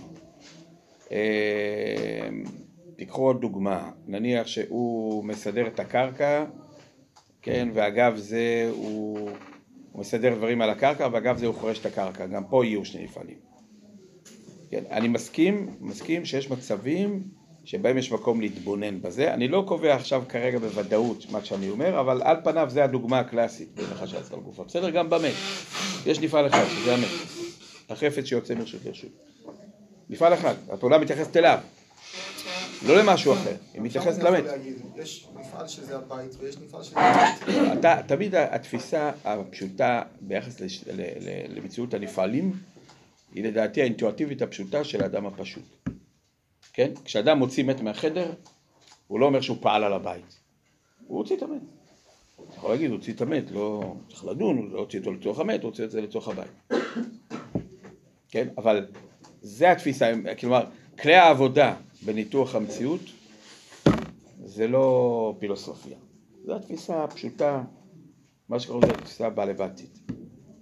היא תמיד התפיסה הנכונה, רק צריך להבין את העומק שלה. אבל היא תמיד נכונה. אם הם מסובכים אז הם... בסדר, זה טוב, זה מנסים גם להבין כמה חכמים הבעלבתים, אבל זה התפיסה. טוב, אז נגיד, הוצאת המת, אתה פועל במפעל אחד. אה, חופר גומה, אתה פועל במפעל אחד, אתה פועל על הקרקע, לעשות בחפירה. טוב, עכשיו בואו ניכנס לשאלה. מה יהיה אם מלאכה שאינה צריכה גומה וניחא לי? ניקח את הגומה, הוא חפר בשביל מטרת החול, אבל ניחא לי בגומה. מה הייתם אומרים? האם זה ישנה את המצב? זה יהפך להיות כבר צריכה לגופה? זה עדיין לא המטרה שלו. אבל יכול להיות שהניחותא שמה את זה כן ברמה מסוימת של, איך להגדיר את זה? כן סוג של תכלית. כן סוג של, זה לא ממש המטרה שלו. המטרה בהדיא היא החול. אבל כיוון שניחא, הרי הוא עושה את החפירה, כן? זה את מאן דפליג. הוא עושה את החפירה. עכשיו גם ניחא לי בחפירה. כן? הוא לא עושה משהו אחד וקורא משהו במשהו אחר. הוא עושה באותו דבר. כן? זה, זה יותר קרוב מפסיק רשת. זה מצד אחד. זה רבי עקיבא איגר, בל"א עמוד ב'. הוא אומר אפילו בקל וחומר. הוא אומר, אם בעינו מתכוון, ככה זה על הגיליון שם, אם בעינו מתכוון וניחא לי, אתה אומר שחייב, אז קל וחומר, בעינה צריכה לגופה וניחא לי. מה הקל וחומר שלו? אני חושב שהוא שם לב להבחנה שאנחנו אומרים. אם בנו מתכוון שהוא בכלל פועל בנפעל אחד, ואגב זה יוצר את התוצאה של האיסור בנפעל אחר. כל שניחא לי זה חייב לכל הדעות. נו, אז קל וחומר, כשהוא מתכוון לאותו נפעל, חייב, דהיינו, אין חיסרון של אינה צריכה לגופה. אז קל וחומר כשהוא מתכוון לאותו נפעל, שהוא המלאכה, לאותו נפעל האחד, שבניחא לה יהיה חייב. ככה עקיבא איגר. אבל אני אומר שוב, הסברה היא שהניחותא והפעולה בהדיא לאותו נפעל, והניחותא יוצרות את זה כסוג של תכלית. כן, יש פה כן קשר לגופה של המלאכה. זה כן משהו כזה, שקצת מכוון לגופה של המלאכה. לעומת רבי עקיבא איגר הזה, יש רש"י, שהוא מאיר שם את דבריו על הרש"י הזה. שברש"י שם נראה שצריך כוונה בהדיא כדי לצאת ממלאכה שאינה צריכה לגופה. רש"י שם אומר על הפתילה הזאת, שהוא, שבסוגיה שהגמרא מתכוונת לומר, שהוא, שכיוון שהוא רוצה את הפתילה מהובהבת, אומר רש"י אז הוא גם מתכוון לזה. כך הוא מסביר את הסוגיה שם. רבי עקיבא מדייק מה, מהלשון של הגמרא, אומר, הגמרא לא אומרת שהוא עושה את זה בשביל זה. הגמרא אומרת שהוא צריך את זה. זה משמע שדי בניחותא. זאת אומרת, מרש"י אנחנו שומעים, מרש"י אנחנו שומעים, לפחות עכשיו הבינו הרבה עקבי איגר, נראה לי שזה מה שרש"י התכוון, זה הפשט. אפשר להגיד שרש"י התכוון לומר שהניחותא הופכת את זה להיות כאילו, כאילו התכוון. לזה. אבל זה לא נראה ככה, נראה שצריך כוונה בידיעה. עכשיו בוא נחשוב מסברה. מה יכול להיות, איך יכול להיות שבפסיק רשא דניחא ליה, פסיק רשא דניחא ליה, אנחנו מחייבים? כמו שאמר רבי קוויקר קל וחומר. ולאחר שאלה צריכה לגופה בניחא ליה אני לא אחייב. איך יכול להיות? אם כשהוא מתכוון לנפעל הראשון, רק אגב זה נוצר בנפעל השני, וניחא ליה חייב. אז כשהוא מתכוון לאותו נפעל, וניחא ליה, קל וחומר שיהיה חייב. אני חושב שצריך לומר, לפי רש"י, שיכול להיות שיש כן יתרון לאינו מתכוון בפסיק רשע המלאכה שאינה צריכה לגופה. למה? יכול להיות שבפסיק רשע, העובדה שאתה מתעסק בנפעל שהוא הנפעל של המלאכה, ואת אותה פעולה שהיא המלאכה, אתה מייעד לייעוד אחר, ומלאכה של עצמך גופה, סליחה. אתה עוסק בנפעל שהוא המלאכה. ואת אותה פעולה שהיא הייעוד, ש... אותה, אותה פעולה שהיא המלאכה, באותו נפעל, אתה מייעד לתוצאה אחרת, שהיא לא תכלית המלאכה. פה כאילו יש פה איזה מין שלילה כזאת. זאת אומרת, אתה לוקח את הפעולה, את המלאכה, את הפעולה שהיא המלאכה באותו נפעל, ואותה אתה מייעד למשהו שהוא לא תכלית המלאכה. זה אין הצלחה לגופה. מה אתה אומר, אבל יש לי ניחותא? הניחותא לא תעזור. מה שעקן בפסיק רשע יש שם משהו שהוא יתרון, אומר רש"י. מה היתרון? היתרון שאתה לא התעסקת עם הנפעל השני. זה שלא התעסקת עם הנפעל השני, אלא התעסקת במפעל הראשון וקרה משהו במקביל בנפעל השני, זה מותיר את הנפעל השני להיות במובן הזה, איך נקרא לזה ככה, פתוח יותר או מסוגל יותר לקבל את ההגדרות האובייקטיביות של המלאכה. אם אתה מתעסק באותו נפעל, בנפעל אחד, ואת הפעולה שלך אתה מייעד לתוצאה שהיא איננה תכלית המלאכה, יש בזה כמו שלילה כזאת, אתה לוקח את זה, ואוקיי, אני אגיד את זה בצורה קיצונית, זה לא המצב, אבל זה סוף סוף ניחא לי. אבל אתה כמו לוקח את זה, לוקח את הפעולה ועוקר אותה מתכלית המלאכה לתכלית אחרת. מה שאין כן, כשאתה התעסקת עם נפעל אחד, שהוא הספסל, לצד זה קרו דברים שאתה לא התעסקת בהם. לא התעסקת בהם. ההתרחשות שקורית בקרקע, שקורית במקביל למה שאתה עוסק בו, היא התרחשות שבגלל שלא התעסקת בה, יש בה יותר התכנות להיות מוגדרת באופן אובייקטיבי. פה זה... כמו לא שללת, כאילו לא שללת את הדבר הזה. אבל לפי זה אם יש מלאכה שאינה צריכה לגופה, שבו יש כוונה משנית למלאכה. אנחנו גם נגיד שזה פחות כוונה מ... יש לו כאילו, בגלל שהכוונה הראשית שלו זה נגיד בור והוא חופר בור בשביל החול. אז אם יש לו כוונה משנית גם בשביל הבור. אז זה ודאי שזה יחשב צריכה לגופה. הסברנו את זה אז בסוגיה של צריכה לגופה. לא רק ניחותא, אתה אומר מלכתחילה. כן, הוא קיבל. שתי מטרות. כן. אמרנו, זה נקרא צריכה לגופה. לא. לא, זה לא ישנה, זה כי זה לא שלילה, כי סוף סוף אתה רוצה גם את זה וגם את זה. פה זה כאילו קורה לך, יש לך רק ניחותא במה שקורה לך. זה פחות. גם שם עשינו את החשבונות האלו של ה... בסדר? ככה אני חושב שצריך להגיד לפי רש"י, כדי ליישב את השאלה הזאת. נראה לי שראינו ריטב"א שאומר מפורש ככה. אני יודע, אבל שנייה. אבל הוא אומר אפילו ניחא. מה? הוא אומר אפילו לא גופה.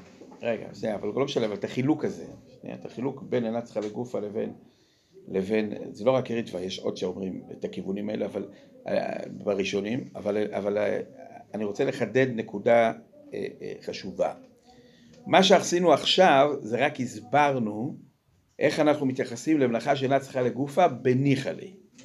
וזה הוויכוח הזה שאמרנו, יש מקום לדון לפה, לדון לשם. האם יש הכרח ללמוד, כמו שאומר רבי עקיבא וגר, אם פסיק רשת דניחא לי חייב קל וחומר מלאכה שאינה צריכה לגופה דניחא לי. וההיגיון בקל וחומר שפה אתה עוסק בעדיה במלאכה, אז אם ניחא לי זה ודאי טוב. אבל מצד שני אנחנו אומרים שיש גם צד הפוך, לומר, וזה כנראה מה שהבין רש"י, שבפסיק רשת דווקא אתה לא, זה שאתה לא מתעסק נמצא, נמצא כולו חומרו. זה שאתה לא מתעסק בהדיא, במלאכה, כן, ב, ב, בתוצאה השנייה, מאפשרת לה, להתרחשות הזאת להיות מוגדרת יותר כמשויכת למלאכה. כי אין פה משהו ששולל את זה. הנטייה של הפוסקים, יש מתחשבים ברבי עקיבא איגר, בש"ס ל"ג בני חלל? כן, בסופו של דבר זה שאלה של... זה, זה ספק דאורייתא. הוא מבוסס על התוספות, לא? לא הוא מבוסס, אבל יש לו רעיון... אתה, לא, נכון, אתה צודק, לכאורה, אבל זה, בוא נ... לכאורה, למרות שאני חושב שאפשר להסביר את התוספות לפי מה שאמרנו גם לרש"י. אתה צודק שבאופן פשוט זה התוספות. כן, אני אחזור להערה שהוא אומר, מה הוא אומר? הרי שאלנו על תוספות. הרי תוספות מגדירים פסיק רשע, כל פסיק רשע, לא כוונה בהדיא למטרה השנייה, למטרה השנייה של החריץ, אלא מבחינתם המטרה תמיד היא המטרה הראשונה. לכן מבחינתם, גם בפסיק רשת דלא אכפת לי, זה לא משנה, כי יש פה סוף סוף יחס. אלא מה? זה יהיה מלאכה שנצחה לגופה. כי כיוון שלא אכפת לי, והפעולה מכוונת למטרה הראשונה, זה צריכה לגופה במטרה השנייה. אז למה בניחא אתה חייב? אז מה יגיד רבי עקיבא איגר? נו, אמרתי לך. נכון? זה פסיק, זה פסיק רשת, לא אכפת לי, זה מלאכה שאינה צריכה לגופה, אבל בניחא לי, פסיק רשת זה תמיד מלאכה שאינה צריכה לגופה. אבל ניחא לי, חייב, כי מלאכה של צריכה לגופה בניחא לחייב, זה רבי עקיבא איגר. אבל יש אפשרות אולי ליישב את זה גם לרש"י, לומר ככה. יגיד לנו רש"י, מה שאמרתי לך, שמלאכה שאינה צריכה על גופה גם בניחא ליה פטור, זה בגלל שזה מלאכה שאינה צריכה על גופה, בהדיא. אתה עושה את הפעולה ואתה שולל. אז נכון שתוספות אמרו שפסיק רשע הוא כמו מלאכה שאינה צריכה על גופה, אבל בנקודה הזאת הוא לא ממש מלאכה של... לו, יש לו במובן הזה סוג של יתרון. בגלל מה שאמרנו שאתה לא מתעסק עם המלאכה בהדיא. אז לכן בניחא לי זה יכול להיחשב צריכה לגופה. מה שאין כן בלא, בלא אכפת לי. כך יגיד רש"י. זה קיים רק בפסק גשר ולא מש"ס. נכון. בגלל מה שאמרנו. רק כשהתוספות בק"ג אומרים שפסק גשר זה מה שהצלג, הכוונה, יש לזה את הפטור של מה שהצלג. לא, לדעתי תוספות לא עשו את החילוקים האלה. הסופר ש... תוספות מצד האמת תוספות סובר כמו... לא מחלקים בנפעל אחד, לא. פשוט תוספות לא מחלקים בנפעל אחד לשני נפעלים. הם לא מחלקים. אבל אתה הקדמת אותנו, צריך ככה לעשות את זה מסודר. בסדר, אבל אנחנו צריכים לסיים עכשיו. נחשב, לא? כן. אבל אולי נעשה שיעור קצר ביום ראשון בזום, כדי שלא... לא, יש לי, יש לי בשדרות, הם רואים, כולם שיגעו אותנו השבוע הזה עם כל ה... כל זמן, גם בערב. בזום זה יותר פתוח. לא אכפת לי האמת. אה, לא אכפת לי. ניחא... צריך להתאמץ. לא, ניחא לי ללמוד תורה זה תמיד, אבל... פשוט שבוע הבא כבר רצינו לעסוק באיסורי הנאה. כן, כן. עכשיו, רגע, באיסורי ההנאה יש בזה שני חלקים. יש קודם כל להבין את המשנה בכלאיים, ויש את הסוגיה בפסחים, שזה עוד אה, סיפור אחר. שאלה אם אתם רוצים להגיע גם לסוגיה בפסחים. יש לנו שבוע ויש לנו, בדף מקורות יש לנו רק מקור אחד שזה הסוגיה נכון, בכלאיים. רק כלאיים. אפשר שם מעניין. כן, זה מסובך אבל. אני לא יודע עכשיו, לא, למה אני אומר לכם את זה? כי אוהבים אם- ספורט אתגרי. לא, אין בעיה. אבל אני רק אומר אה, דבר חשוב. כל מה שאנחנו נאמר זה הכללים של, כללי היסוד בסוגיות האלה. עכשיו, יש ויכוחים בניתוח של כל מיני מצבים, כמו שאתם ראיתם כבר. נגיד ענבי הדס, איך לנתח את זה, דונו מתכוון או פסיק רשן, כל, כל, כל הוויכוחים האלו זה ויכוחים בניתוח של המציאות, אבל יש מה שנקרא מחלוקות יסוד, כמו שאמרנו עכשיו, האם לתפוס לכן השאלה צריכה לגופה ואינו מתכוון כשני עניינים נפרדים, גם אם אני אומר שיש לזה דין של מלאכה של צריכה לגופה, זה סוג אחר של אינה צריכה לגופה, או שזה היינו הך. כן, זה הטוסט הזה, שמשהו שהוא מזהה את זה כאותו דבר, פשוט הוא לא מחלק בין זה לזה. עכשיו, את החלק הזה אנחנו נצטרך להשלים. אם אתם רוצים להשלים אותו, מתי אתם רוצים להשלים אותו? אפשר לישון בערב, מתי שנוח לרב. בראשון בערב יש לי בית מדרש ערב, זה בעיה. מתי, מתי אה, זה? מתי אתם, אה, מתי אתם יכולים ב- ביום ראשון בערב? יש לי חלון.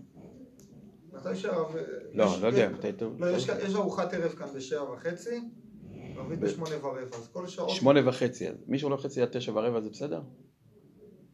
מישהו לא חצי עד תשע ורבע זה בסדר? אם זה בסדר, אז אה, נסגור ככה. טוב, בסדר. ונשלח לרב המייל את ה...